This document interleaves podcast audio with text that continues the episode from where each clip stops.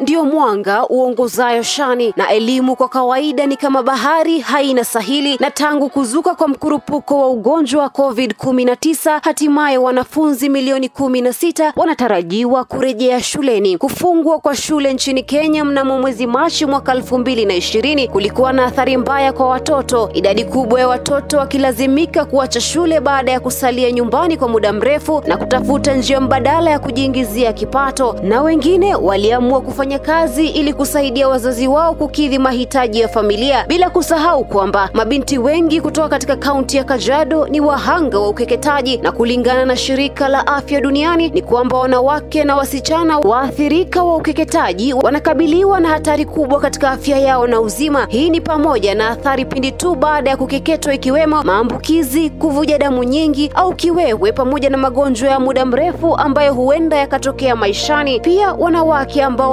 wamekeketwa wana uwezekano mkubwa wa kupata tishio la kupoteza maisha wakati wa kujifungua. Tunazungumza na Julius Nyang'ang'a na ana habari njema. Kulingana na utafiti wetu, mambo ya ukeketaji yako nchi mzima, lakini yanaendelea kipunguka.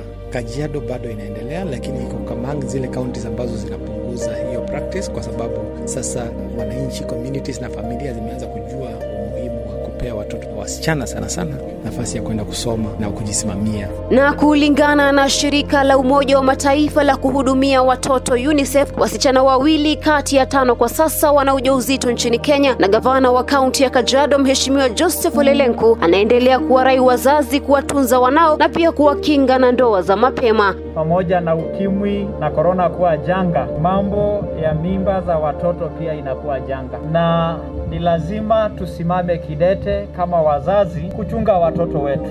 Ni aibu kwa sisi wazazi kusema watoto wetu wako salama kwa mikono za walimu kuliko kwa mikono zetu sisi wazazi wenyewe, na hiyo aibu ni lazima tuiondoe. Vile nimekuwa nikiagiza jamii hii la maa kwamba kutoza wa, ama kupeana watoto kwa ndoa wadogo ni kinyume cha sheria, and we are happy that jamii hii imeanza kujua madhara za ndoa za mapema ama kutoza watoto kwa kabla wakati haijafika, na kwa hivyo pia tuchukue kama taifa kwamba ni janga watoto wetu wa miaka chini za miaka kumi na nane kujihusisha na mambo za usharati, kupata mimba mapema, na lazima pia tusimame kusema hapana, vile tunasimama kupambana na ukimwi na janga la korona. Naye naibu wa chifu wa Lenkisi Mbi Caroline Charo analizungumzia swala lilo hilo. Naona shule inafunguliwa tarehe nne. Kusema kweli, itakuwa challenge kubwa, kwa sababu wasichana wengi wetu wamebeba mimba, na tumejaribu kuwa tunaongea na wazazi na watoto, lakini wakati huu wa korona nafasi ilipatikana kubwa sana, na ni challenge kubwa ambayo tutaenda kuface tutakapofungua shule, kwa sababu wale wasichana wajawazito hatujui tutapeleka shule, tujui watabaki nyumbani, tujui kama wataolewa, ila kwetu kama ofisi za serikali tuna kazi mingi sana ambayo inatungojea.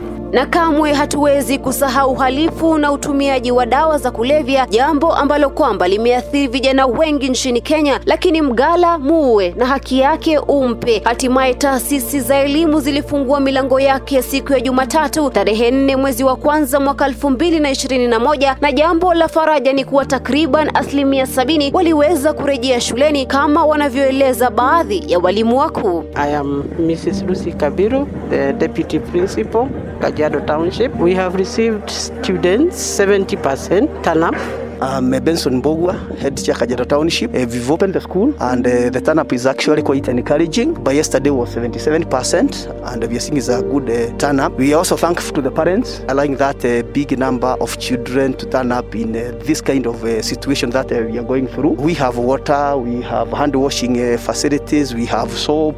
We have uh, tried even to split some of the bigger classes to use uh, the facilities that are there even though some are incomplete. Na ili kuhakikisha kwamba hali iko shwari kabisa, baadhi ya viongozi kutoka katika kaunti ya Kajiado wamezuru kukagua baadhi ya shule ili kutathmini kama masharti yaliyowekwa na Wizara ya Afya yanatiliwa maanani. Kwa majina naitwa Haniel Kuria, Assistant County Commissioner Kajiado Central Division. Leo tumezunguka mashule zetu za umma na pia za kibinafsi ambazo ziko katika tauni yetu ya Kajiado, na nataka kuwashukuru wazazi sababu wamekubali mwito wa serikali wa kurudisha watoto shule after wamekaa nyumbani for 10 months, na pia tumethibitisha ya kwamba mashule iko tayari kuhakikisha ya kwamba watoto wako salama, na zile measures ambazo tumepewa na Ministry of Health tumeona ya kwamba shule zote zimetilia maanani na ziko salama kwa watoto kuendelea na masomo. My name is Joel Sapur. I'm the assistant chief for Majengo sub location. Leo tumetembea shule zangu zote zenye ziko kwa jurisdiction yangu kuangalia angalia vile shule zimefunguliwa, tumeangalia vile wana observe the COVID-19 guidelines. The turnout is not bad eh? Most schools wazazi wamejaribu kuleta watoto wao shule, watoto wote wamevaa barakoa na watoto wengi wenye wamekuja shuleni at least they seems to be prepared. Na shule wameweka maji nje, kuna maji ya kuosha mikono na sanitizers na sabuni. Naye wanafunzi wanasemaje? Nilitaka kujua kama wako radhi kurejea shuleni na ni kipi walikosa sana wakati huu walipokuwa nyumbani. Kwa majina anaitwa Idi Abrahman, mwanafunzi wa shule ya upili ya Arabuko. Kiukweli mimi kama mwanafunzi nimeweza kuwapeza wanafunzi wenzangu pamoja na walimu, lakini nina matumaini mambo yote yatakuwa shwari, na ningependa kuwasihi wanafunzi wote warudi shuleni, tusikate tamaa.